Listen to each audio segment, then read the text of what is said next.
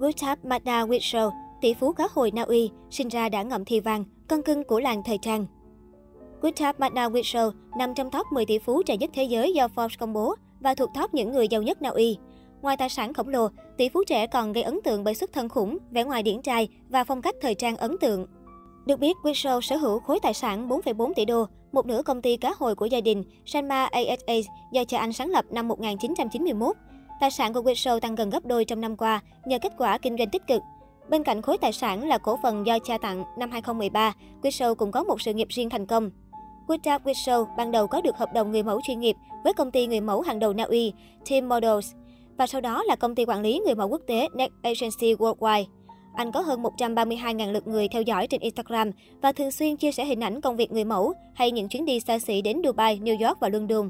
Goodtap thừa hưởng khối tài sản khổng lồ vào năm 2013 khi cha anh chuyển giao 47% cổ phần công ty gia đình.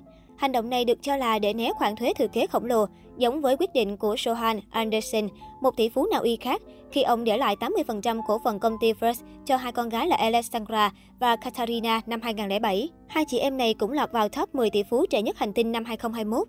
Sau khi được kế thừa, Wiesel ngay lập tức trở thành tỷ phú nam trẻ nhất khi ấy, đứng thứ ba thế giới sau chị em nhà Anderson. Công ty Sanma ASA được bố Wiesel thành lập năm 1991. Ông vẫn đang điều hành công ty. Đây là một trong những công ty sản xuất cá hồi lớn nhất thế giới. Công ty này cũng sở hữu một lượng lớn cổ phần của Scottish Sea Farms, công ty nuôi cá hồi lớn thứ hai của Anh. Theo Forbes, công ty đi đầu trong công cuộc công nghiệp hóa ngành nuôi cá hồi ở Na Uy, đưa sản phẩm này trở nên cao cấp và có lợi nhuận cao hơn. Wiesel Gustav sinh ngày 8 tháng 2 năm 1993 ở Proya, một hòn đảo nhỏ nối với đất liền bằng một đường hầm. Bố mẹ anh là Gustav và Odny Wiesel. Có khá ít thông tin về thời thơ ấu của Wiesel. Chỉ biết rằng sau khi học xong trung học, anh từng bị tạm giam 2 tuần vì lái xe với tốc độ 116 km một giờ trên đoạn đường 60 km một giờ. Vài bức ảnh trên Instagram của Wiesel cho thấy anh từng tham gia nhiều cuộc họp của công ty gia đình. Tuy nhiên, anh tiết lộ không vội tiếp quản công ty. Wiesel nói, bạn không thể cứ thế đòi làm ông chủ của công ty lớn như vậy. Bạn phải thích nghi dần. Nếu có lựa chọn khác, người giỏi nhất sẽ có được vị trí này. Có quá nhiều thứ cần cân nhắc, giá trị công ty, việc làm của nhân viên, nhiều yếu tố quan trọng khác. Anh cũng chia sẻ về sự hối tiếc của bố mẹ vì đã để anh xuất hiện dưới ánh đèn truyền thông quá sớm. Bố mẹ tin rằng họ đáng lẽ ra phải dành nhiều thời gian suy nghĩ về chuyện này hơn. Đó có thể là do tôi bị đưa ra trước truyền thông quá sớm. Điều đó lúc đầu khá lạ lùng, nó làm bạn lo lắng về những gì mọi người nghĩ. Wiesel cũng có đam mê của riêng mình. Anh đầu tư vào một số công ty khởi nghiệp về công nghệ và bất động sản trong nhiều năm và từng làm việc cho công ty bất động sản MGM Properties. Anh đầu tư vào Kobe, ứng dụng đối thủ của Snapchat và K ứng dụng hỗ trợ cho chủ nhà Airbnb.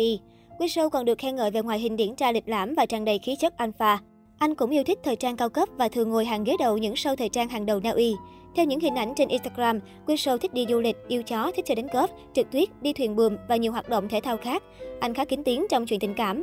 Không có cô gái nào được đăng ảnh trên trang cá nhân của Wiesel, nhưng anh rất gần gũi với bố mẹ. Thậm chí có một hình xăm của hai người trên cánh tay với dòng chữ Những người anh hùng thật sự của tôi.